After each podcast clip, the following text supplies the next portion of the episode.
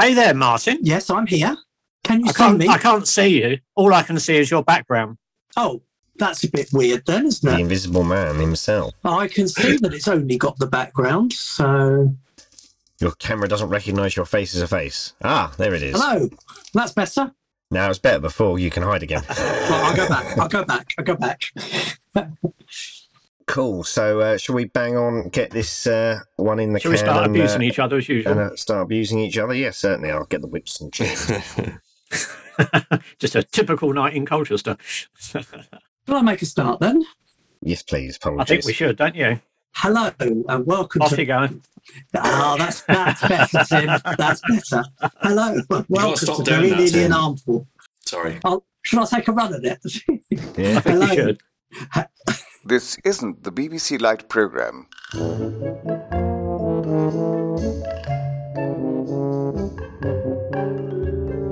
The Tony Hancock Appreciation Society presents, ooh, very nearly an armful, a Tony Hancock podcast. Hmm. Hello and welcome to Very Nearly an Armful, brought to you by the Tony Hancock Appreciation Society. On the show, we'll be discussing Tony's famous series, Hancock's Half Hour. We'll discuss the show, its production, and what we liked about it. We rate and review the episode and just generally get our geek on about vintage comedy.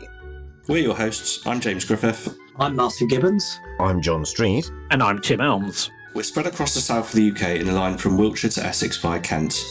And our members are spread all over the world. We have members as far afield as Malaga. Sorry, start again. And our members are spread all over the world. Oh, God. Bloody Street's going to keep that in the edit now, isn't he? Yes. You never know. I think that's very likely. I've been to Malaga. We have members as far afield as Malaga in Spain, Zurich in Switzerland, and Dublin in Ireland. and one or two in each team, I should expect. In this podcast, we'll be reviewing one of the most critically lauded radio episodes, The Poetry Society, from the sixth and final radio series. It also has the added bonus of Warren Mitchell and Fenella Fielding in the cast. This was first broadcast on the 8th of December 1959, having been recorded some months earlier, on Thursday the 15th of June from 9.30 to 10.15 in the evening. First of all, chaps, how's everyone's week been, and what have you all been up to? Funny you should say that. Yeah, Yeah. not too bad. busy, busy with work and uh, playing with editing a podcast myself. I think I've been quite busy doing Hancocky stuff. There's a few projects we're working on here at Hancock Towers, uh, which have kept me uh, fairly busy, certainly. So, uh, yeah, quite a lot going on at the moment. And uh, there'll be some announcements in the coming months about some of the things we're doing. Well, I, I woke up at four o'clock this morning with terrible, terrible stomach ache, so I'm feeling a bit, bit naff today. But uh, I've persevered, and I think I'm beginning to rally now that it's uh, eight o'clock of an evening. So that's a bit of a bonus.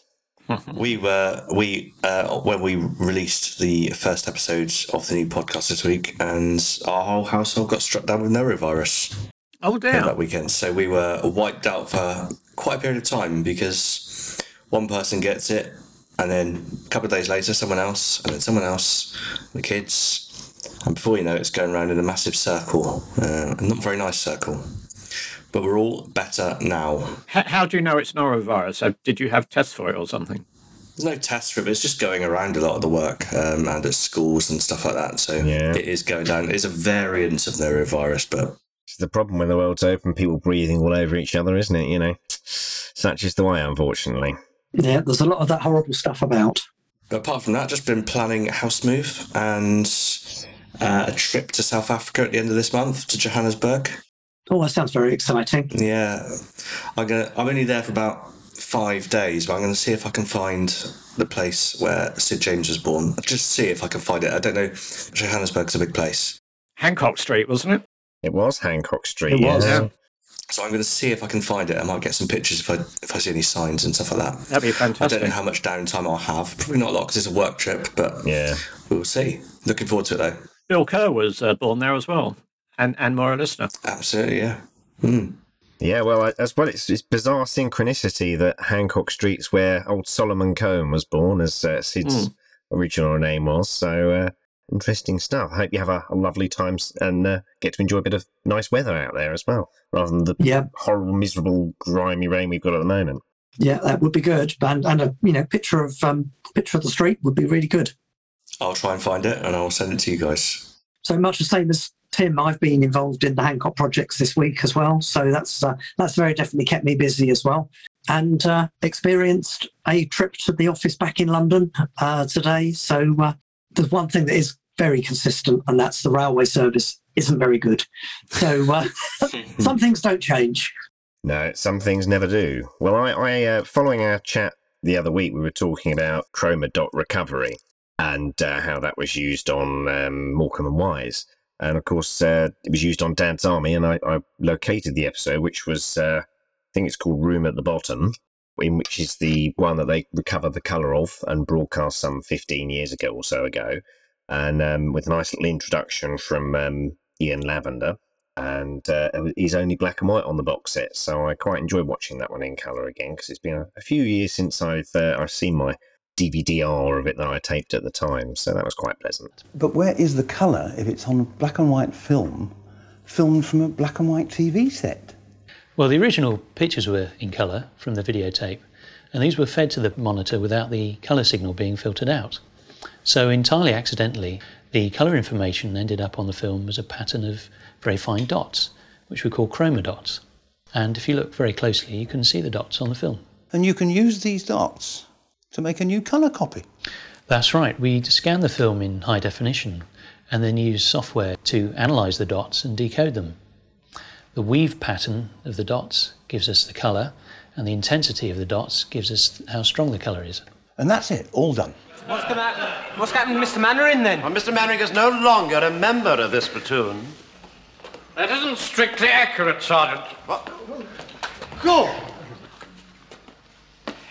When I was first informed that I was no longer to be your commanding officer, I must admit that my first reaction was to go away quietly.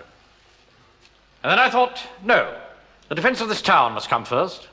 This country needs every able bodied man it can get. And I was very proud to lead you as Captain Mainwaring. I shall be equally proud to march in your ranks as Private Mainwaring. I think I said on a previous podcast that I've been uh, watching some of the old Steptoe episodes on BritBox. Uh, they're all on Brit. I've got the DVD box set. I think I've said this before. I often, even though I've got the DVDs, when it's on BritBox, it just seems a bit easier. But I was I was intending to start from the beginning, and I watched some of the old black and white ones. But um, last night I skipped forward to some of the colour ones from the later because I, I actually love those episodes from Series Seven. The one where they have the family funeral Oh, what a beautiful morning! I think that one's called. That's, isn't that's it? right. Yes. And the and the strategically placed hat. If you're really interested, the only worthwhile thing here is that porcelain figurine on the mantelpiece. That is a lovely piece. That's emojis, that is. 18th century. Put your bowler hat over it. yes, Yes. and uh, the, the other one when the vicar comes round and invites contributions for the parish magazine, and uh, the old man does the crossword. yes, and the Vice Squad impounded, don't Yes, they? I think. yeah. Yeah. Yeah. All the swear words. And my favourite one is Divided We Stand, where Harold cuts the room in half so that they have a each has their own home, and um, comes out with the famous line when uh, that they share the television, and the television is being shared through this wooden partition that goes down the middle of the room. And um, Harold says, "Oh, it's um," he says, "It's my turn to choose what we watch on the television tonight." He says, "I've I've got the law of contract on my side," and the old man says, "Yeah, but I've got the knobs on my side." I want BBC too. Well, I don't. You'll be very unfair about this, you know. I mean, we had an agreement. We shook hands. I've got the law of contract on my side. I have the knobs on my side. Knobs on my side. Yeah. Yeah, Great bit, brilliant, isn't it? brilliant, absolutely brilliant. One of my favourite all-time Steptoe gags. That is, it's really good. That is a brilliant gag. It's a fantastic episode. That series also has got the brilliant porn yesterday with the Yes. what the butler saw machine Yes, and yeah. Harold from his uh, youth appearing in the in the film that's on the in the what what the butler saw machine. What is he gonna do with that loofah? He's doing his pieces now, Dad. oh, you want a? He looks a bit like you. In fact, he looks a lot like you.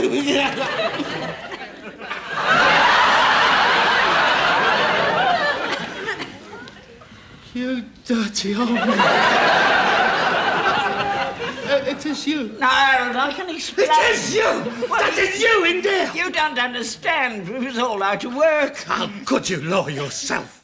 And I love the way it finishes off with the, the vicar charging Yeah. however much extra when he knows it's Steptoe for autographs at the end. It's a great punchline. I didn't know your father was famous. What has he done? Oh, you might as well see them. Everybody else has. Autographs, two shillings each. And when he sees the pictures, he puts it up to sh- two shillings per autograph, doesn't he? You know, so uh, That's right. young Albert Steptoe must have had quite the physique, one imagines, you know.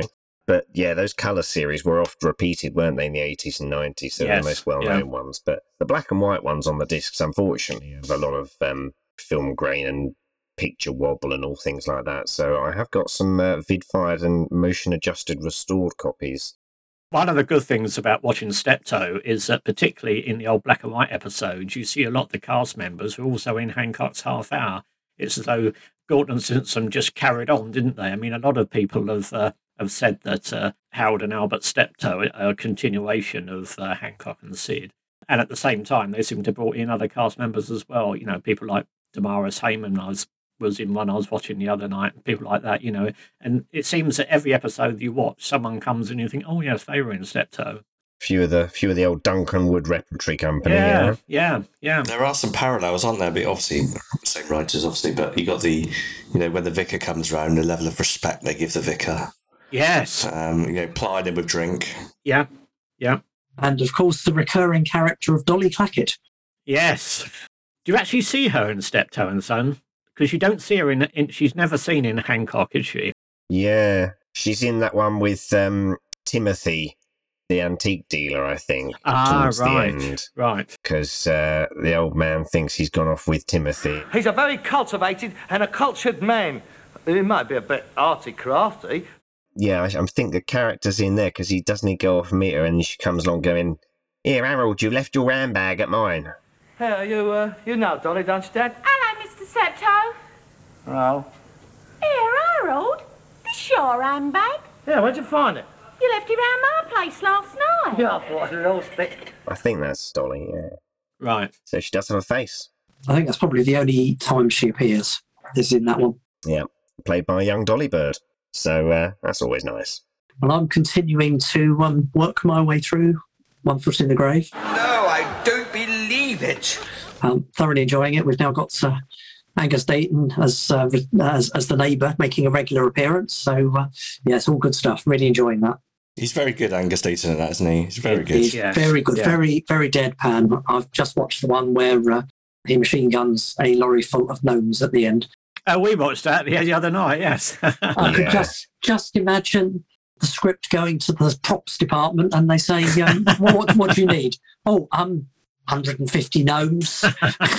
And for those listeners who don't have BritBox to watch it, it is all on the iPlayer at the moment, I believe. I certainly I found a few clips on on the iPlayer that I popped into last podcast of the lovely sarcasm you get um, from uh, uh, Angus. Angus's sarcastic retorts.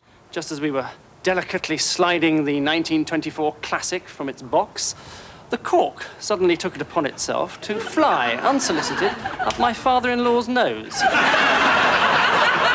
and something closely resembling carbonated cat's urine started dribbling down the sides of the bottle. I was talking to my brother about it, and um, he went down to Christchurch uh, in Dorset where it was filmed, and he actually knocked on some doors for his podcast and uh, spoke to the current residents of the houses in question. Fantastic. So apparently they got paid. I think they got paid five hundred pounds a series for use of the house when that sort of shots of outdoors.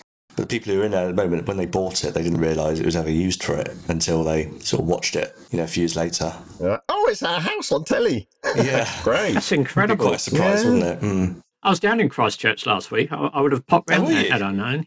Well, it's not far from me, Tim. You should have Really? given me a yeah. Oh, right. I It's didn't about know an you hour were- away from me. Oh, right, right. I've got a couple of pubs down there that I look after, so Right, right. Well, we, we, we stayed in Lymington. We had a couple of days in Lymington, and uh, we, wha- as part of that, we popped over to Christchurch on Monday and had a look around because we'd never been there before. So I was there. Oh, you should have given me a call. Maybe next time. I'd have got a free meal and a drink in the pub had I known. Absolutely, Tim. no, he'd still be doing the washing up now. Um, for, anyone, for anyone I work with, um, I definitely wouldn't have given away free food. Indeed, indeed. I would have lent him my staff discount card. Well, it's funny. My wife's family come from uh, Ruislip, and when I first got to know them and first started going over to that part of the world, we was going down a, a road in Northwood, um, which is sort of the, the, next bit along uh, from Ruislip. And my wife Helen suddenly turned around and said, "Oh, that's where they filmed The Good Life." And I thought, "What? I didn't realise." And it's the street that um, I think in The Good Life it's called the Avenue in Surbiton, but the real street is in um, Northwood in Middlesex. I can't remember the name of the street now. I did know it, uh, but yeah. So we actually drove down the street where it was. I mean, it, it looks you know a million times different than, than it did in in the Good Life days. Obviously, the houses are still there, but when you watch the Good Life, you get about one car parked on each side of the road as you go down. Now it's obviously just um, bumper to bumper, cars parked everywhere. You know, it's just uh, with every every house has four. There is an episode of One One Foot in the Grave where Victor has a part. There's a party, and they all go to the wrong house because it's a very similar. I think it's like a Oh, sim- yes. the same number, but right. that is actually a genuine problem on that street. Um, so the guy who lives in the current old Victor's old house says that Post always goes to that house down the road. So it was actually a genuine problem, which I thought was quite interesting. Oh, that is Mm. interesting. Yeah, I have seen that one. reality aping fiction, or vice versa, one of the two. my favorite my favorite scene from one for thinking of cars was where he says you always always end up with a, a Citroen 2 CV in your skip and he opens the curtains and there is a, there's a car strategically parked bonnet first into his skip. Yeah. It's just a brilliant a brilliant sketch. It certainly is. Some of the bizarre things that happen to him. No wonder the poor man's frustrated with the world. He seems to have the worst luck, doesn't he? You know, Mm, I think we'd all be a bit like Victor Meldrew in that situation, wouldn't we? I guess now it's time for the uh, Hancock headlines. Have we got a little bit of news for the podcast, Martin? Yeah, we've got quite a big piece of news. So, hot on the heels of the Tony Hancock show being released on DVD, we've just been advised that Hancock's 1963 ATV series, just simply called Hancock, is also coming out on DVD. Uh, it's again through Kaleidoscope, which is um, the website's TV Brain. It's the complete series of the 1963 episodes, so it's, it's 13 episodes in total. Well worth looking out for. Uh, it's on pre-order already. Yes, looking forward to that coming out on DVD 15th of July, and then I think it's going on Amazon a bit later in the year in October, November time. I think it's the beginning of October, you know, and this is a series that's been long talked about by Hancock fans. And I think there's about four or five of them, possibly even six, that are available, you know, sort of off air copies available. You must understand it's very difficult to get good staff these days. Oh, rubbish. It's just a lack of discipline. I've watched this shop going down for years. When I was a lad, me and Mummy, Mummy and me, and I, we, we used to come here when they knew how to treat a customer. It was always, good morning, my lady. Oh, good morning, young sir. I say, ain't the young master looking very good in his Eton jacket? I suppose he'll be off to Oxford soon. Could I be of any service to your good selves? A, a quarter of tea? Certainly, I'll send it out on the electric pantechnicon. Too late? Then I'll bring it myself on foot. After all, you only lives about seven miles out, don't you? Yes, well, all that's in the past. Yes, more's the pity. I tell you, I've considered closing my account, and my family have traded here for over a hundred years. You have an account here, sir? Yes, I have. Oh, what name? Hancock, Tony. Hancock. Yes, the bookkeeper mentioned your name this morning. It seems there's been an outstanding account. Yes, yes, yes, yes. Quite, quite, quite. No need to change the subject. But this DVD will be transfers from original films held by the Hancock family. So many, many thanks to Lucy Hancock and the family for giving permission for these to be released. And altogether, it's 13 episodes, isn't it, Martin? It's it's 13 episodes, yes. Yeah. We, we yeah. believe there might be some additional material added, but we're just waiting for confirmation on what that might be. But but for certain, there will be 13 episodes of the 1963 series included. So it's uh, a really exciting release, and really looking forward to having a look. Oh, good evening, sir. Good evening. I'm looking for a nurse. Well, don't you think we should find out what's wrong with you first? No, you don't understand. I just want to speak to her for a moment. Well, this is a hospital, not a social club. I said speak, not the next dance. Won't get far with that attitude. Well, you started it. Hmm. This nurse, I take it, is a friend of yours. Naturally. Her name? Fairer. Brown eyes. Yes, we have more than a hundred nurses here. at least 25% of whom have fair hair, either by accident or design. Now, would you like me to arrange for them to parade past you in single file? No, just an informal group? Yes. And for more news on that, please visit www.tonyhancock.org.uk and www.tvbrain.info. I had a bit of news this week in that um, I was contacted by the family of Damaris Hayman, who said, "Oh, uh, we're going through Damaris's stuff, and we found a scrapbook she kept of Hancock press cuttings and things." Oh, wonderful! So yeah, I was really pleased. So uh, I went back and said, "Oh, thank you very much," etc., etc. And and it turned up in the post this week. So uh, we've got a lovely collection of cuttings. They're mainly from the the later part of his life, and uh, a lot of the cuttings, you know, relate to his passing and stuff like that. Because Damaris met him, I think, in, in the late 60s when she worked on the ATV series Hancock's, uh, which was set in a nightclub, wasn't it? That was six, 67, I think Mm. it was. 67, yeah. So she she was actually a very close friend of Hancock, and she used to read to him and things like that, and they used to discuss philosophy together. She even used to read to him Winnie the Pooh. So they they became very good friends indeed. And like many people, she used to keep press cuttings and things like that. So we have a, another little collection now to uh, put on the table when we have a display at our events and things. So they're very pleased about that. Yeah, it's brilliant. Fantastic stuff. Yes, we've got a reel-to-reel tape in our archives as well, haven't we? Of uh, of her reading, I think it's Socrates, Philosopher in Meditation. That's right. Yeah. Which she recorded onto tape to give to Tony to take to Australia, but he presumably he didn't take it with him because the family still had it and donated it to us some years later, as I understand. So, Yes, I think it was actually his housekeeper had it. ah, And the chap who donated it to the society was related down the line to the housekeeper. The housekeeper's, needless to say, had passed on and it had come down through the family. And then this it eventually passed to this chap who contacted us because they knew it was Hancock, but they, they didn't know much more than that. So we actually were the proud possessors of a tape recorder, could actually play it. And it was Tom, our uh, editor of our magazine, who suddenly realised it was Damaris's voice on the tape. Mm. So that they didn't know what it was, and and then we realised that she was reading this uh, Plato, or whatever, and then the background story sort of came out from there. So that that was a great a great find for us. The Apologia of Socrates. I do not know what effect my accusers have had upon you, gentlemen, but for my own part I was almost carried away by them, their arguments were so convincing. On the other hand, scarcely a word of what they said was true. I was especially astonished at one of their many misrepresentations. I mean when they told you that you must be careful not to let me deceive you, the implication being that I am a skilful speaker. Derek on Twitter, who who runs a Twitter account called Archive TV Musings, put a press cutting on on Twitter a week or two ago, which I thought was quite interesting, and it came from the Aberdeen Evening Argus, and it was a review of Star Bill, which was the program that Hancock did before Hancock's Half Hour, which was written by Galton and Simpson. And the press cutting starts by saying, you know, "Uh, this Tony Hancock chap is, is quite good, blah, blah, blah, blah.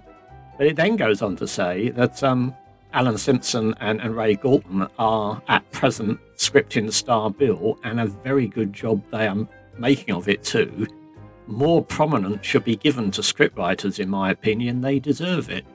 And I thought that's quite interesting because it was actually Galton and Simpson who, who contributed significantly to changing the role of scriptwriters and getting them noticed because you know, as this press cutting implies, in days gone by, scriptwriters were in the background, they were shadowy figures, and no one had ever heard of them. You know, many people who listened to the radio assumed that comedians were making it up as they went along. Even now, people assume that, you know, when they see comedians on the telly, that uh, they're standing there making it up. But uh, you can't do a comedy act without a good script, even if the performer writes the script themselves. But as I said, in those days, they were shadowy figures in the background, and Galton and Simpson became stars in their own right, if you like, and particularly when Steptoe and Son came along. And if, if you've got the DVD of Steptoe and Son, you look at the front cover, it actually says Galton and Simpson, Steptoe and Son. well, exactly. I mean, they they first got there. They were the first scriptwriters to get their name above the title when they Yeah. did Comedy Playhouse, which is where Comedy Steptoe and Son hailed yeah. from, of course. Yeah, that's So, right, yeah. yeah. They were the mm-hmm. first superstar comedy scriptwriters, really, I suppose. Yes, yeah. Mm. I know the later series they did on ITV also had their name in the title, and the the, the, the, ser- the couple of series they did on the Radio Four all featured their their names, and it's uh, yeah, it was it was unheard of back in the fifties. And another bit of uh, interesting gossip. You may remember in the last podcast we had a bit of fun by talking about Bond Street in relation to Hancock in the police, and I said that in fact there's no place in London called Bond Street. It's Old Bond Street and New Bond Street. And I, I said in the podcast Jon, you'll be getting a call from me later saying, Can you edit that out? It's all a load of nonsense. But in fact, I checked on it after the podcast to make sure. And I was absolutely right. There, there isn't a Bond Street. There's Old Bond Street and there's New Bond Street. But I went onto Google Maps. On Google Maps, I typed in Bond Street, London, and it came up. And one of those little uh, red blobs come up and it said, um, Bond Street, iconic shopping street for luxury goods and items but then it was located in Leytonstone, East London. So, so, someone obviously incorrectly tagged it. So there is a street called Bond Street, but it's nowhere near Oxford Street or the West End. It's in Leytonstone in the East End. And for for some reason or another, someone has tagged it as the Bond Street of luxury goods fame, which of course it isn't. But I found that quite amusing. So that's not where you're going to go and get your Christmas shopping then? Tim? No, well, I imagine all these tourists, you know, coming over here saying, oh, we need to go to Bond Street and putting it into Google Maps and ending up in Leytonstone, you know. Go there looking for Pandora bracelets and find themselves at a dry cleaners or something. Yes. Dirty dicks, maybe. Mind you, it closed down before the war. With all due respect to the people who live in Leytonstone. ah, fascinating stuffs. Have we had any emails in or tweets that you've had through, Jess? Yes, Ooh, uh, breaking news. Breaking news. We've had quite a few, haven't we, Joe? yeah, we have. We've now we've had the uh, our first episode is went live about 10, 11 days ago. So in the last podcast, which hasn't been released at the time of recording this, I did put up a tweet asking if anyone's got any tenuous links to Hancock. So we had quite a few interactions. That was quite interesting. So uh, Liam Dempsey on Twitter said uh, he grew up in Bournemouth, he used to frequent Hancock's, the bar at the hotel where he used to live. Um, so I checked there was a Hancock's bar in Bournemouth, which I will have to find next time I'm in Bournemouth. I think some of our members went to the opening of that, James, when they first Really? Yeah, Oh, I, I was going. I was going to ask you. Yeah, what do you know about it? that was the hotel where originally the Hancock family owned it, and it was also the hotel where the society used to hold its annual dinners. Oh, okay. And I have seen in an old copy of the missing page, bit before my time, that people went there, I think, at the opening, and they had a bit of a bash down there, or whatever. Um, do you remember that, Martin? You've been a member longer than I have. Yeah, but I, I don't remember the opening. Right, right. It was probably a while back, wasn't it? Yeah. Yeah, someone else used to drink. Uh, used to drink occasionally with a guy who, as a kid, shared those ice creams with Hancock in the Punch and Judy Man. So that's quite a tenuous link. Nicholas Webb. Yeah. He used to be the youngest member of the society uh, in the 80s. I don't know, I thought maybe Jon might have rivaled that, to be honest. But I, I think we've got a nine-year-old somewhere. Well, no, I can't remember how old um, young David is, but he's secondary school now, so he must be about eleven or twelve. But I think Yes. he's, he comes along to a lot of our bashes with his dad and mum. So uh, well, I've got a boy, nice. boy at home who's nine who wants to join, so. We, we also had a young lady join us at Christmas who is 14. Really? Her mum bought her a gift subscription for Christmas. So uh, that's, nice. that's fantastic. Yeah, fantastic. Yeah, that is that is brilliant. I was just going to say as well, the Hancock's Bar, that must be in Hotel Celebrity, formerly the Durlston Court Hotel, um, just for, for listeners who don't know. But yeah, nice to have some fresh blood. I'm not sure if it's still there, is it? Well, the hotel's still there. I'm not sure if the Yeah. bar. They used to have a, a whole setup and display, but I'm not sure if it if they've still got the display. They might still have the name of the bar though. No, there's still uh, they got the name, and I think they've got. It looks like a bit of an event hall now. It, it seems it's got that feel about it in terms of bands and what have you playing. They they have got a display there because I went down there two or three years ago, and we did a little news item for um, Southern Television about uh, Hancock at the time, and we did some filming in that hotel, and they've got a little display in a cabinet of. They've got one. I think they've got one of the Galton Simpson typewriters and some other bits and pieces and things like that. So, uh, but uh, yeah, the society used to have their dinners there some time ago, but um, we moved on to other places since then.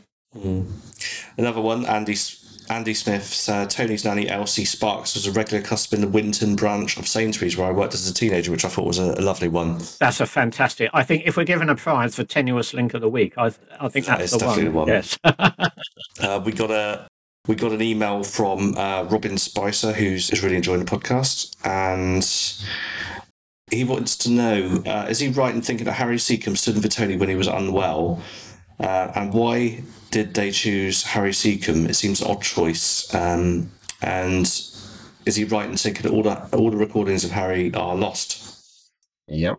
all those there was three or four programs i mean hancock wasn't so much ill as he absconded hancock suffered from stress and anxiety quite a lot and he was going through a contract wrangle at the time with a bloke called jack hylton who who ran the uh, theatre empire of which um, hancock was signed up to and jack hylton and the bbc were both trying to get hancock signed up for television and there was a bit of a dispute going on and Hancock got stressed by it all, and he just um, jumped on a plane and flew off to Italy just before a new radio series was going to start. Disappeared to Italy and no one knew where it was. Yeah. Yes, so the producers had to decide what to do, and they decided to get someone in at short notice. And I think Harry Secombe, there was a couple of reasons. First, he he was kind of available. I mean, he was at the time doing a series of the Goon Show, so was around the studio.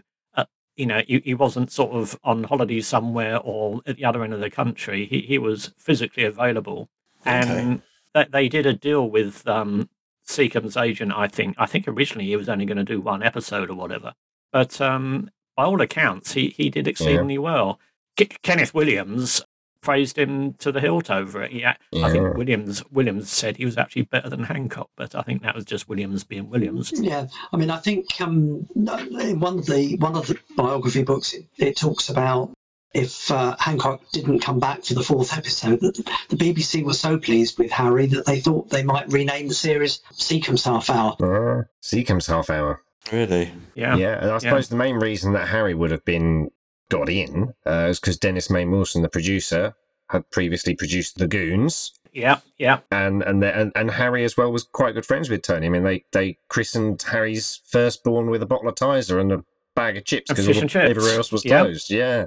So uh, yeah, it'd be amazing if a clip of that were to surface one day. But for the time being, we'll just have to do with Andy Secombe doing his dad, and uh, Andy gave a very good performance in the missing Hancocks of those, didn't they? Ten days in France. Ten days and you're acting like you were born there. Rubbish, you're imagining things. France has had no effect on me at all.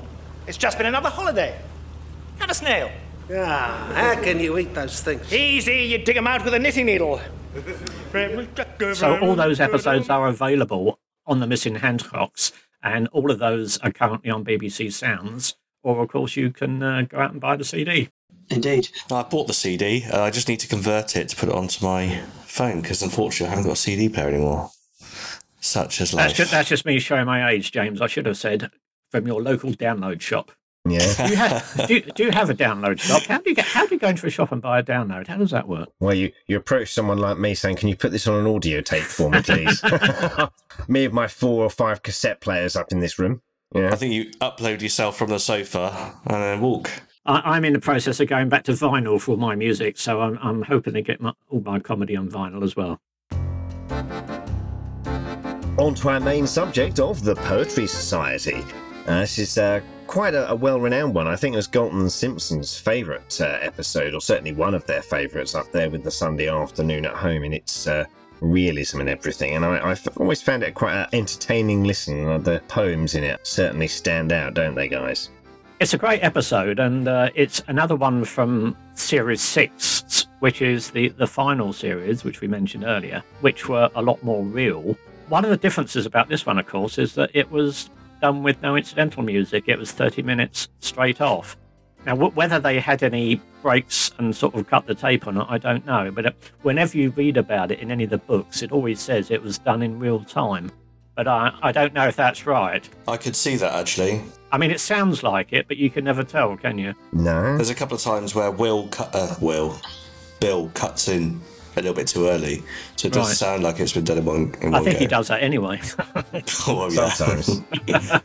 It was never one of my favourite episodes, to be honest. It was. Hmm. I, I always found it a difficult listen, but I don't know if it was an age thing, but I do enjoy it now. I think it's a terrific episode, but it's not it's not my favourite. But I think it's a it's No. a terrific episode. Yeah. Yeah, it's certainly up there, and I think it's often quoted because obviously it's a bit of a pastiche of arty farty beatniks and things like that, or bohemians, or whatever the, the, the word is. Bohemians, it is, isn't it?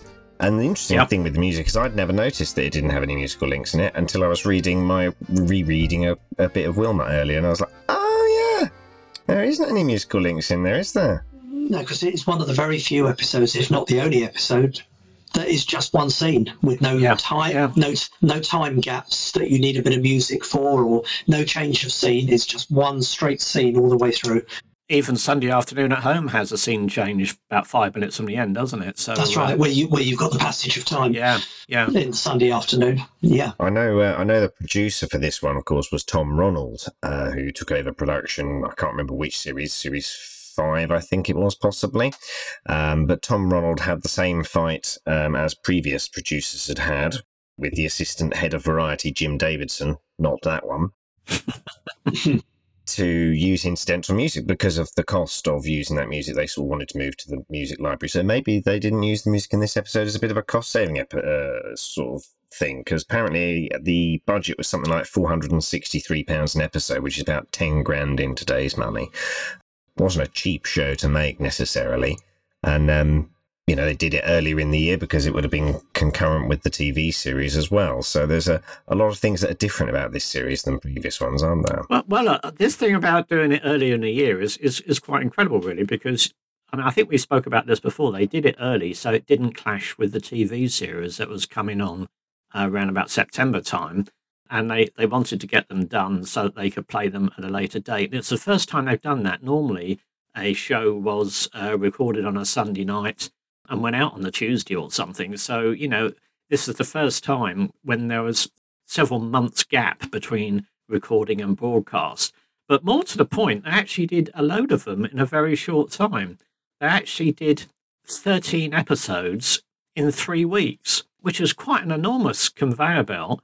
So when they did this one, the Poetry Society, the previous episode, The Fete, they'd only recorded the day before. So they were going to and fro the studio, you know, virtually non-stop. Yeah, it's pretty impressive, isn't it? The speed at which. And in fact, the next episode was was only another two or three days after that when it was recorded. So it Yeah. really was an, an incredible churn of um, and if, and so I think some of the episodes in the series were recorded in batches of two together. Yes, yeah, believe yeah, so. yeah. And Mhm. and it was it seemed to be a fairly laid back thing by them because they've been doing it for some years. Hmm. And this particular, when you when you look at the front of the script for this episode, it says rehearsal seven p.m. recording nine thirty p.m. Now, in uh, Cliff Goodwin's book, he had uh, apparently interviewed Fraser Kerr, and uh, the timings were a bit different in Cliff Goodwin's book. I'm not sure that Fraser uh, remembered them exactly, Hmm. but the nub of the story is that they they turned up at the theatre. This was at the Playhouse um, in Northumberland Avenue. So all the cast turned up sort of an hour and a half before recording. And at that stage, they had not seen a script and they didn't even know which characters they were playing. They were handed out the scripts and told what character they got. They had a quick read through when Sid James suddenly gets up and says, Right, everybody, we're wasting drinking time. Let's go down the pub. So they all go round the Sherlock Holmes round the corner, which uh, I have to say was was one of my regular haunts at one time because I used to live in that part of London, uh, work in that part of London. Then they they came back and uh, did a quick rehearsal. Then Hancock and James led the charge back down to the pub again, and then the call boy came and uh, got them at the pub, sort of five minutes before the start, and said, "Come on, the mics are up. You've got to get back." And uh, they went back and did it. And it all, all seems to be very laissez-faire way of uh, producing a program. But what they were saying was that at, at the read-throughs and the rehearsals, they didn't actually put a lot of effort into it, Hancock and James. They did it fairly, you know, routinely. And it was only at the final broadcast when they actually um, put their full might. I mean, I think Hancock did that normally. That was his way of doing things. And he would come alive once once he had an audience there and it was all being recorded, etc. But uh, yeah, it's quite quite an quite an incredible program.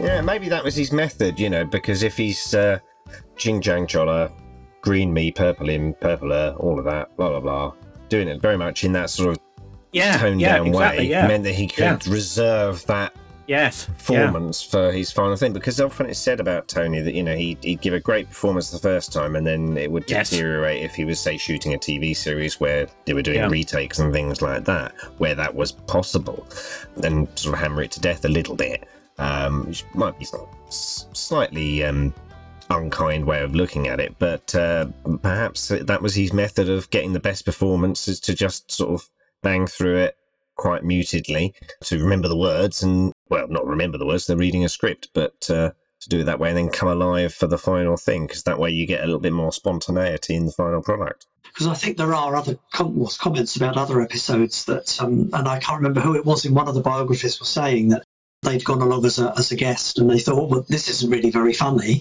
because it was such a, a flat read through. And then, of course, it all came to life and it was brilliant for the actual broadcast. So, as you say, it's, uh, he reserved it, I think, for the for the broadcast. Peter Goodright said that, didn't he, about the impersonator?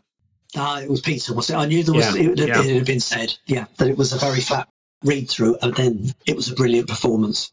Yeah Because I think I think Peter Goodright mentioned it to Galton and Simpson on the night. He was he said, "I'm a bit worried about this. What's going wrong? Am I doing something wrong?" And they just laughed and said, "Don't worry." They said, "When it when it starts for real, it'll be different altogether." And Goodright said it's absolutely correct. You know. Definitely shades of the rebel um, in some of the characters, I'd say. oh definitely Oh, without a doubt. Yeah, which was filmed. I can't remember which way round it was. Had had they done the Rebel by this stage? well i don't think so i mean this was filmed the summer of 59 so the rebel was filmed presumably in late early 61 early 60 i should say Six- Sixty. Yeah, Yeah. yeah, yeah, So this, yeah, this is definitely before the Rebel. yeah, yeah. It's almost like testing the water, isn't it? I guess It is. Yeah, yeah. I believe the Rebel came out in about June of 1960, wasn't it? Approximately. It was the middle of the year as well, so uh, or something like that. Might have been March. Anyway, well, I, yeah, Yeah. yeah. I, I I have a feeling it was June for some reason. Don't think we know the exact date of the premiere, but that might just be me. but you've got a, an excellent guest cast as well. You know, you've got Fenella Fielding in her only, you know, Hancock performance, and she she plays uh, sort of weirdy quite well. I wonder if she was uh, dressed up as they describe with the painted nails and the. Uh, I've seen some birds of mine. Look at that. All lank hair and wooden beads. By the way, dear, I know it's against all group ethics to consider such things important, but I must say I, I like your turnout tonight. Well, thank you. Do you really? Oh, yes, very individual. The elongated eyebrows touching the ear holes certainly gets me going.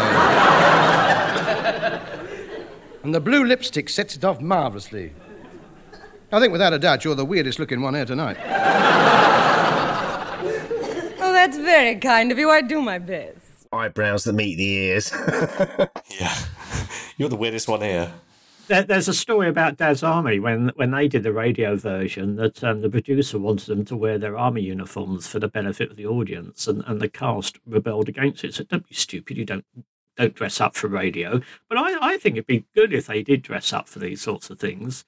And I I, I can't I can't imagine them uh, dressing up in, in, in the costumes that they were describing in the episode. But having said that, I think they probably look quite smart. Not like now when you go to a radio show being recorded. Um, you know, the people on the stage look, look very much like the cleaning staff, don't they? In fairly scruffy appearance. Well, unless you've been to see the Missing Hancocks, they they all wore sort of 1950s style Absolutely, suits yeah. for that, didn't they? And uh, ball gowns and everything. because that's how Hancock would have done it. You know, they. I, I can't imagine Hancock doing a, a radio show without wearing a suit and a tie. You often see pictures of him in in a, a jumper with holes in and stuff, but that was normally rehearsing for TV shows. But I don't think he would have stood. He wouldn't have stood in front of any audience, whether it's radio, stage, or TV or whatever, without No. being properly attired. Good grief! That's right. Wouldn't wouldn't be wearing his ordinary everyday run of the mill clobber. But to we bohemians, it's quite normal, everyday, run of the mill clobber. No, that's right. I mean, even for the missing Hancocks, even the sound effects lady was dressed up in a 1950s style dress. Yeah, You know, yeah. looking, you know, dr- dressed up for the occasion. Of course, in the TV show, he was always wearing cardigans with holes in because that was the character. He was penniless, a penniless actor, wasn't he, for the most part? Except when Yes. he wasn't a penniless actor and he was, you know, travelling knife grinder or whatever it might be that week.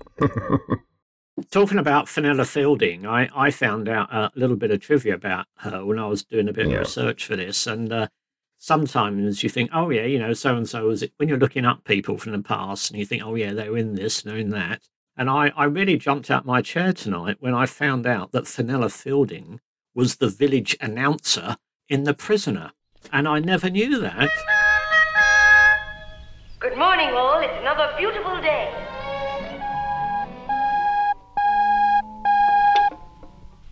Is your number six? Yes? Just one moment. I have a call for you.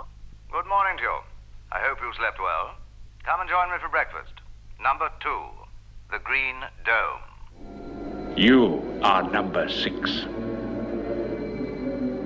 I am not a number. I am a free man. She was uncredited at the time, I think. Yeah. Yeah. Because I, I love The Prisoner and I, I've got the box set of that Mm. on DVD and I often watch it. But I, I was quite horrified recently to see it's currently being shown on the Horror Channel, which um, I'd have thought it deserved uh, a better outing than that, quite frankly. But uh, Well, it's, at least it's getting an airing, I suppose. it's, it's getting an airing. But um, it was. I think we've mentioned it a couple of times because uh, we've had a couple of Hancock cast members been number two, haven't we? Mm, we have. And uh, we, we've remind me who they are, John. Uh, that would be um, our doctor in The Blood Donor is Patrick Cargill. So Patrick Cargill, and the other one is the doctor from The Lift, whose name is temporarily escapes me. Yes. Yeah. I can't quite remember, but yeah, there's a there's a bit of a crossover there. Yes. Yeah. Uh, Colin Colin Gordon. Colin, Gordon, That's it. That's it. yeah. And if you if you like The Prisoner, the uh, Big Finish, the, the audio production company did a, a remake, a sort of a remount of that with slightly different scripts, but uh, the actor who plays number six, Mark Elstob, does a very good um, sort of vocal similarity, much like you know you missing Hancock's to um, Patrick McGoohan. So that's uh, that's an entertaining listen. They've got quite a few interesting cast playing number twos in that as well. Where am I? In the village. In the village. Désirez-vous un taxi, monsieur? Take me away from here. Where to? As far as you can go. I heard this was your first day. And my last. Why'd you say that, number six? Don't call me that. It's just the number of a house I woke up in. What's that, a radio thing, John? Yeah, radio version. Yeah, yeah. Oh, right. I didn't know that. And Fenella, of course, as well, was in the comedy review Pieces of Eight with Kenneth, Kenneth as Williams, well, of course. in about the same year as this was recorded, I believe. Yeah. Yeah. I think we've got a program for that. Carry On Screaming as well. I always just picture in uh, Carry On films with Kenneth Williams. That's how I had her in my head when I was listening to. Crying Tonight. Crying tonight! Ah! Yeah, when I was uh, listening to this episode. Yes, because she's in a couple. She's in Carry On Screaming, which is a a great, bizarre movie with Harry H. Corbett as well. They've gone. Good. Did they suspect anything? Of course not. I went out of my way to behave perfectly normally. Oh, well, that should be all right then, shouldn't it? But what did they want? Oh, something about a girl disappearing in the vicinity. Oh, that must be the one Oddbod brought back. Oh, he got one, did he? And um, the other one is Carry On Spying, I think she appears in, which are both quite fun movies. And she plays this quite exotic character, doesn't she, in um, Carry On Screaming? And you can just sort of see the connection with that character to the to, to, to the character in the, in the Poetry Society. You definitely can. It does link, doesn't it? She's certainly a, a sultry character in the Poetry Society, isn't she? And uh, Oh, she certainly is. Yeah. She certainly had a type, didn't she? I love the way she flirts with Bill. What is it? She calls him a little savage or something. Prim- primitive little savage. Is Yes. that right? What an intriguing little savage you are. Bill, come away, come away. And, and then she talks about the vibration to Sydney. The I feel the vibrations between us getting stronger. Some blue and whatever colour. And he says, and Sid says, "It's right. We'll sort them out later." All right, Luscious, we'll sort Yes. them out later. Uh, it's just brilliant line. Sydney, I feel the vibrations between us growing stronger and stronger. some red, some yellow. You're all right, some- Lucius. We'll sort them out later, eh? and of course, she was. Uh, I think she. Well, she lived. Well, she was only a few years ago. She died. She was. She lived to the grand old age of nineteen. She was still. She just released her autobiography and was, had recorded an audio book of it shortly before she died. A little audio book. So she was certainly a character. And um, had a had a type, and I think that type is very much how she was cast in in the Poetry Society. Oh yeah, without a doubt. Because this episode sort of brings three things together. You, you've got the uh, beatnik thing, you've got the modern art movement, which, and we talked about uh, the rebel and stuff like that. But you've also got um, coffee shop culture, and they, they go to a coffee bar done up like a graveyard, apparently, don't they? In in this episode. Well, we meet every night down the coffee bar and we chat. I haven't seen you. Not the one you go to. Oh, no. Not El Castanetto. That's bourgeois, that is. We go to the one done up like a graveyard. We sit on the old cardboard tombstones round the plastic coffins and we indulge in philosophical analysis. And and the other thing is Hancock's obsession in real life with philosophy comes through on this, doesn't it? So uh, you sort of put all these things, all these three things together, and, and then you get this uh, fairly classic script with, uh, and I think part of it, of course, is is the actual poems themselves. I mean, they're just, Of course, yeah. they're, they're just marvelous, aren't they? Salmon leaping. Yes. Where jump I? Where jump I? Steel rods of reason through my head. Salmon jumping, where jump I? Camels on fire and spotted clouds. Striped horses prance the meadow wild and rush on to drink at life's fountains deep. Life is cream. I am puce. Ching chang chola. I don't know which I prefer of the of the three that are, uh, are done. Incandescence by William, The Ashtray by Anthony, or Limbo by Sydney. I, I, it's got to be Limbo by S- Limbo. Yeah, Sydney's. Mauve World, Green Me, Black Imp, Purple Mauve world, green me. Black him, purple her. Yellow us, pink you. Beautiful, beautiful. Lead pipes, fortune made. Six to four, coming second. Green country, blue Haringey and white city, ick I cock.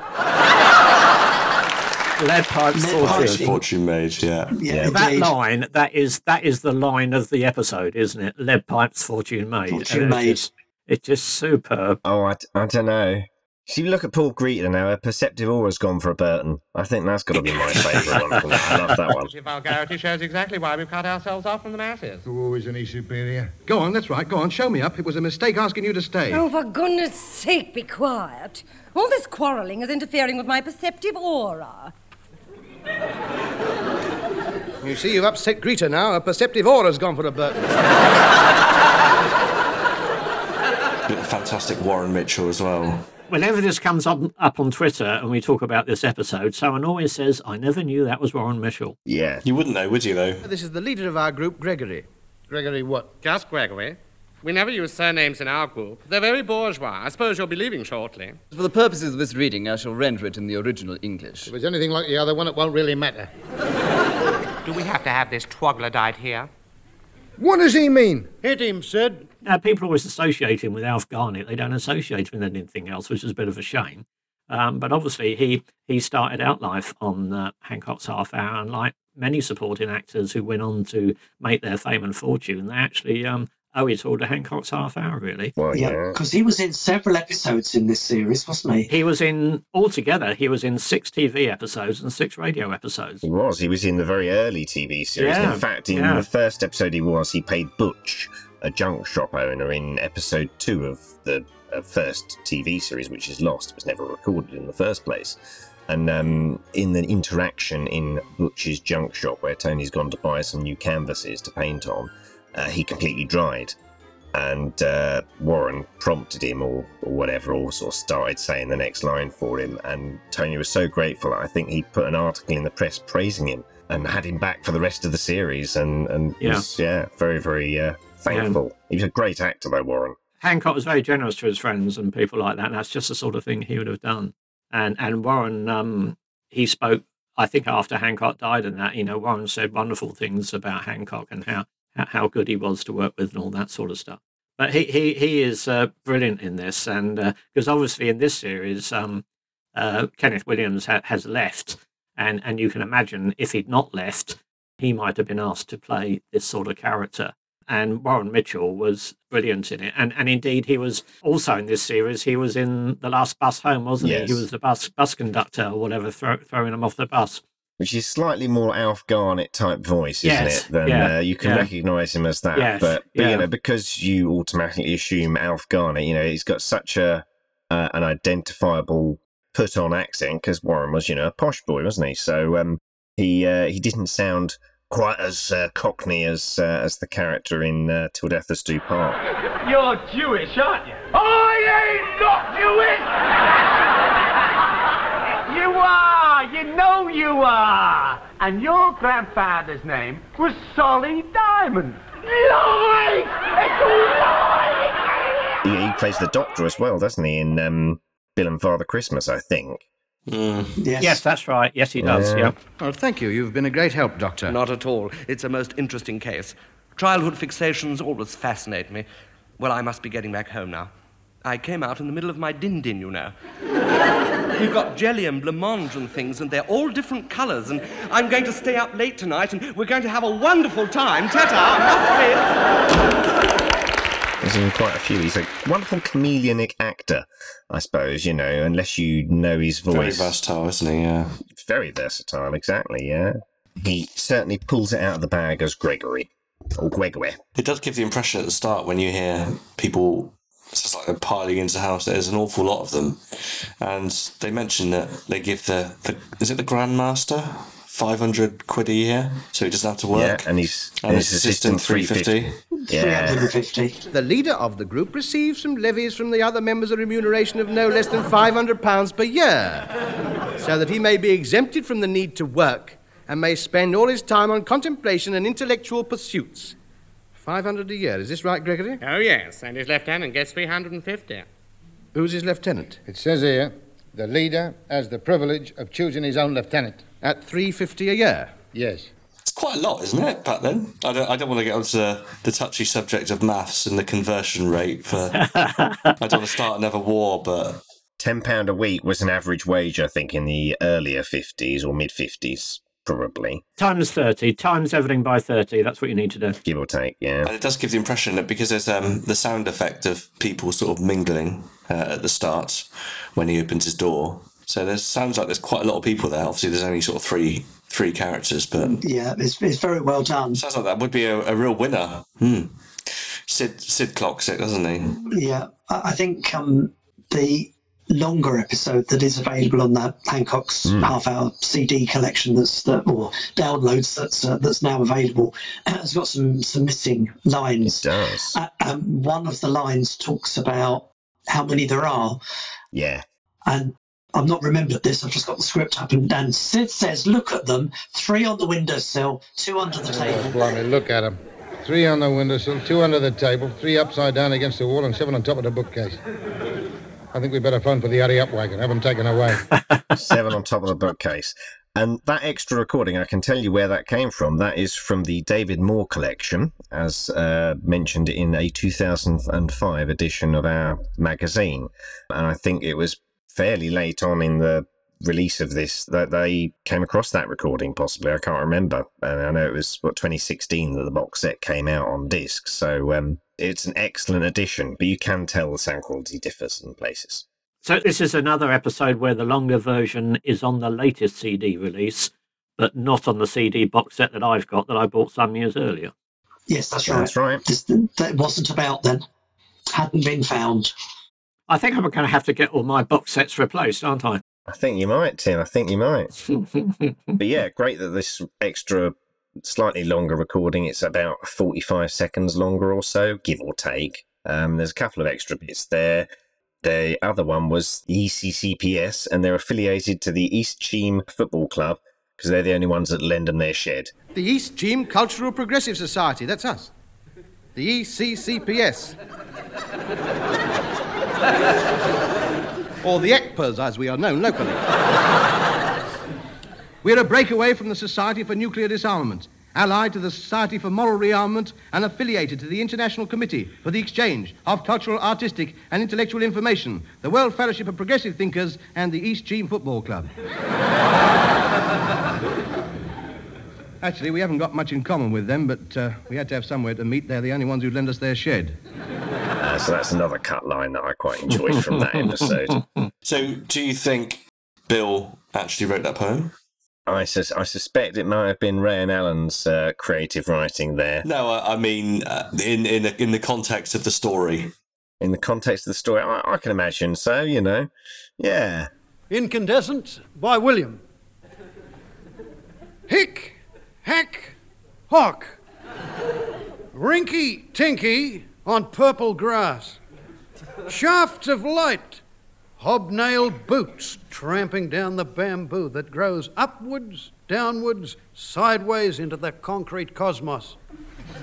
Life is mauve. I am orange.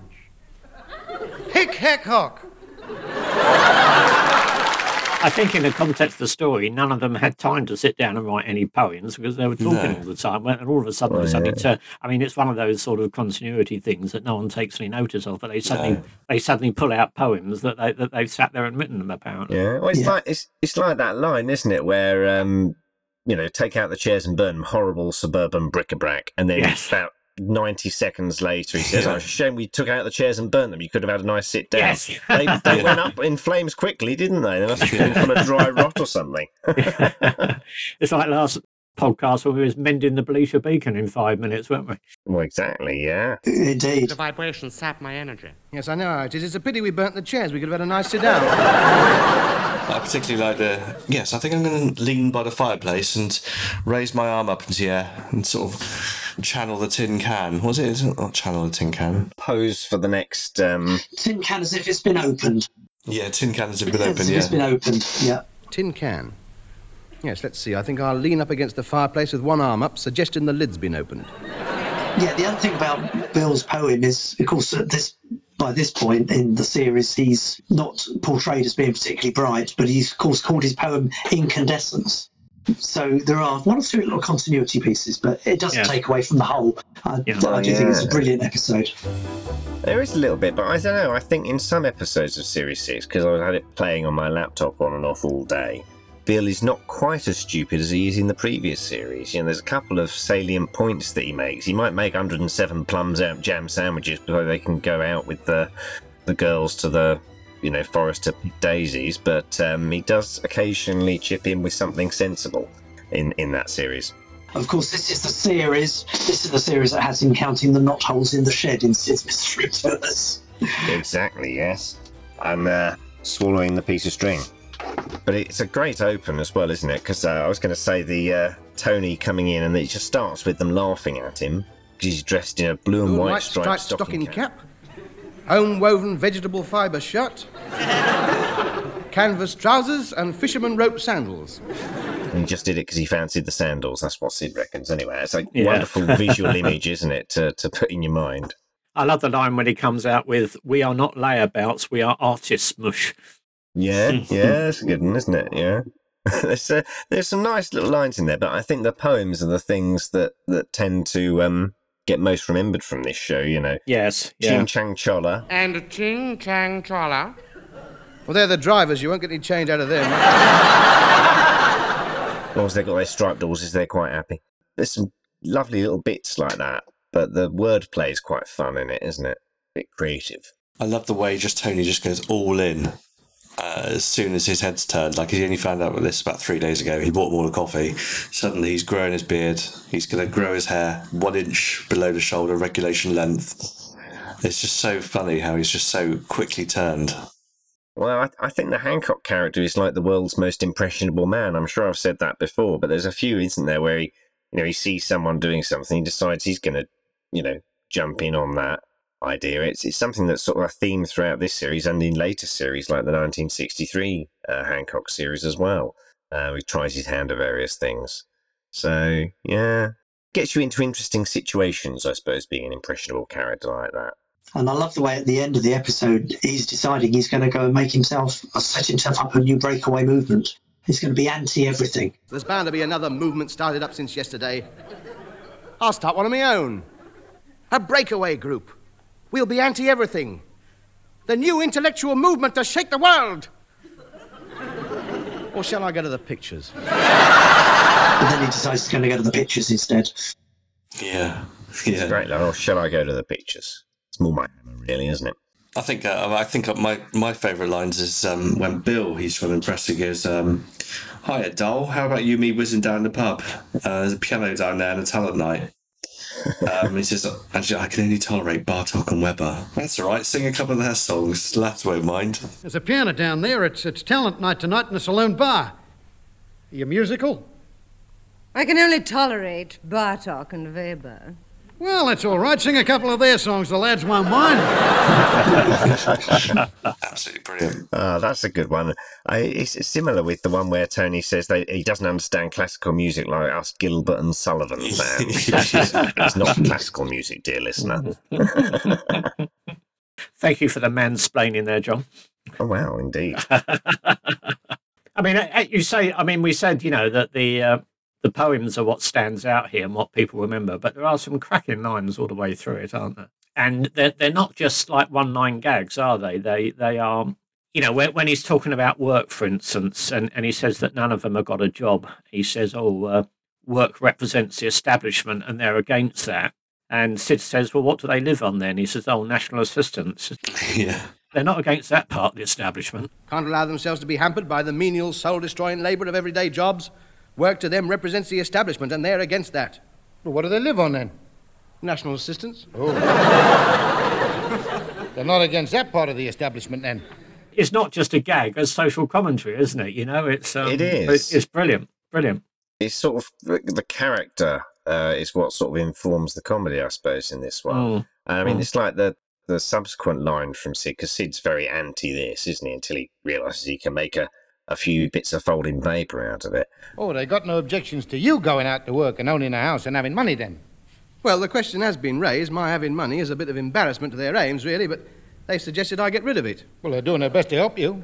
um, which is a wonderfully performed by by Sid. The other poem, of course, we haven't mentioned is is the one uh, performed by Rupert, uh, which is "Straw in the Wind." Blank, Blank detail. detail. Blank Detail by Rupert, which was, of course, Fraser Kerr. And uh, in in that Cliff Goodwin book, Fraser Kerr says that uh, when that eventually was broadcast a few months later, he was doing something at the BBC, and um, he went down to the canteen to get a cup of tea or whatever. And as he walked into the canteen, the whole restaurant stood on his feet and recited "Straw in the Wind" in, in unison. Great. Straw in the wind, straw in the wind, straw in the wind, straw in the wind, straw in the wind. Fly, fly, fly. And uh, that's a fantastic story. Yeah, yeah.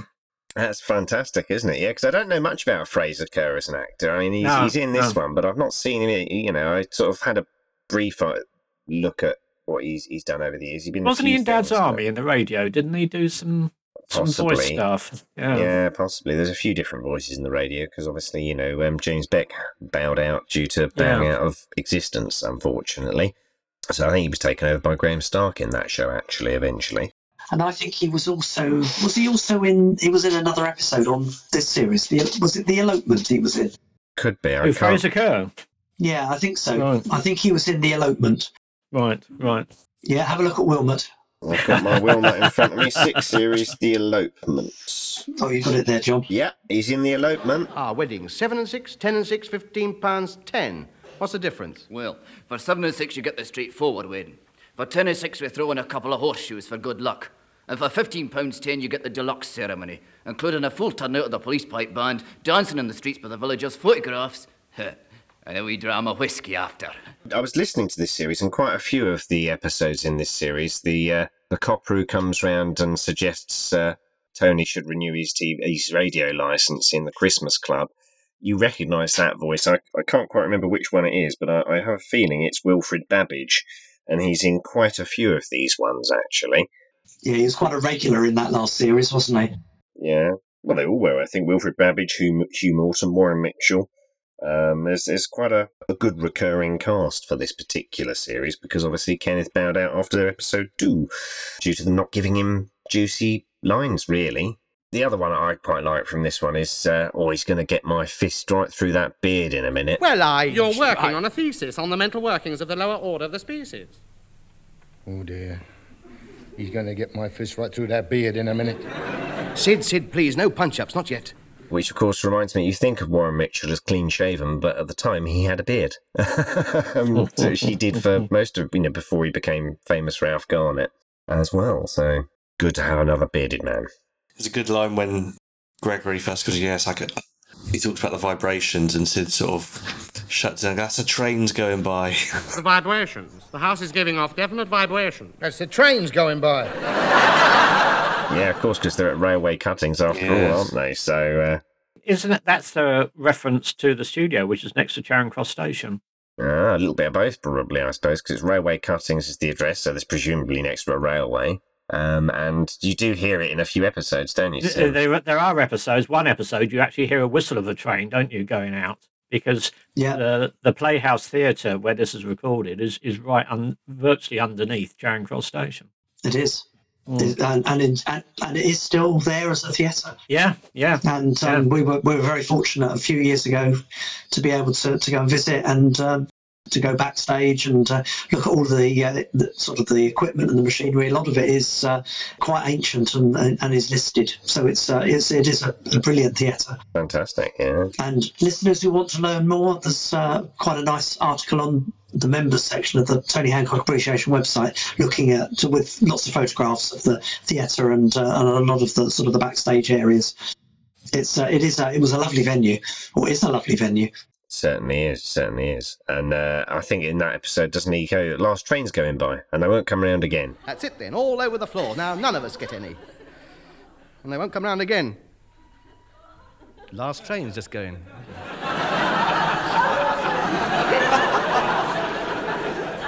And they won't come round again.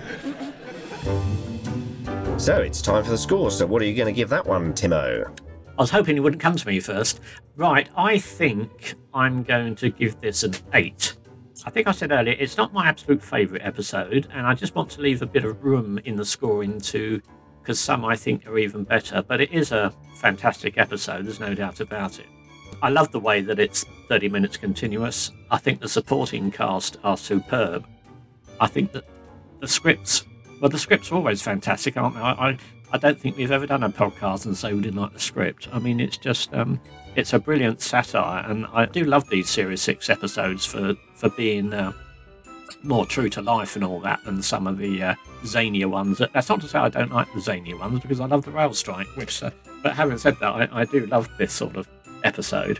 Um, and I love the, the social history with it and all that, and uh, taking the mickey out of the art movement and the the beatniks and all that sort of thing. I just think the subject area is just is is just a fantastic area for Galton Simpson to mine, and and I think that they do it superbly. And uh, I think their understanding of all these things is brilliant because at the end of the day, they they're just a couple of lads who left school at fifteen or sixteen or whatever, you know, and um, had to uh, educate themselves. And I, I I just think they University of the Sanatorium, I suppose, isn't it? Yeah. Absolutely, yeah, yeah, and um, it, you know, it's incredible the the work that they produce. It's not just sitting down writing gags. It's actually, um, you know, to put it all in the context of this is is superb, and it just runs as a superb script. And Hancock's timing and everyone else's as well is is just brilliant. And the poems themselves, well, they are just great and uh, brilliantly read out by those concerns. So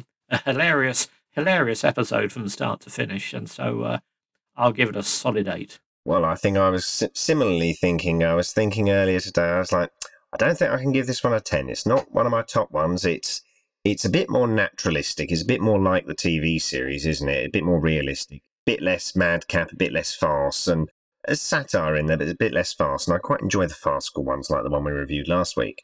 So uh, I think I was thinking about an eight as well. is a, is a good gauge for it because it's a wonderful script, very well performed lovely guest cast, and you get Fenella Fielding doing her very best sort of beatnik hippie type character before hippies were a thing. Uh, so eight's eight's pretty good, and I, I think I'd have to concur with that. It's a it's a good solid show, not a favourite, but certainly you can't argue that it's it's um doesn't deserve its critical acclaim, can you? Absolutely. I'm going to go a little bit lower because I feel like I've given nines and tens pretty much from series one, episode one. Um, I'm going to go seven. It's not that I don't like it.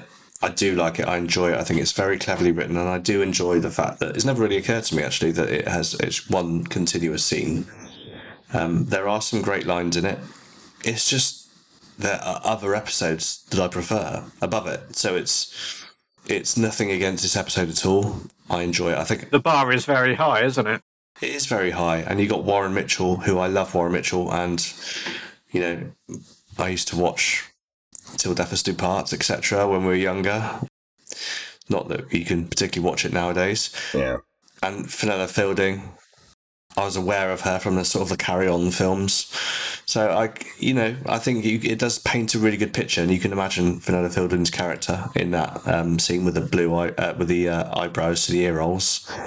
Um, like I say, some great poems. Sid's poems are the winner for me. Um, it's just not my go-to. Maybe it's going to grow on me, and if you ask me in a couple of years' time, I might give it an eight or maybe even a nine. But um, I'm going to have to say a safe seven. Safe seven ain't bad. It's not bad at all. Oh, I'm going to buck the trend in the opposite direction. I'm going to go for a nine. I really like this episode. I think I like the connection with the rebel, and I think the poems in this are the equivalent of the paintings in the rebel. But it's, it's this sort of satire on the sort of the avant-garde movement, the beatniks of the late fifties, the the look at the coffee shops of the day, where sort of the the most off the wall and um, weirdly decorated shop was the one that uh, that was going to get the most clientele. And then you've got the brilliant performances of Warren Mitchell and, and Fenella Fielding, which I think really give it a lift. So for me, it's a it's it's a, one of my favourites, and I think it's a a great episode. So nine from me.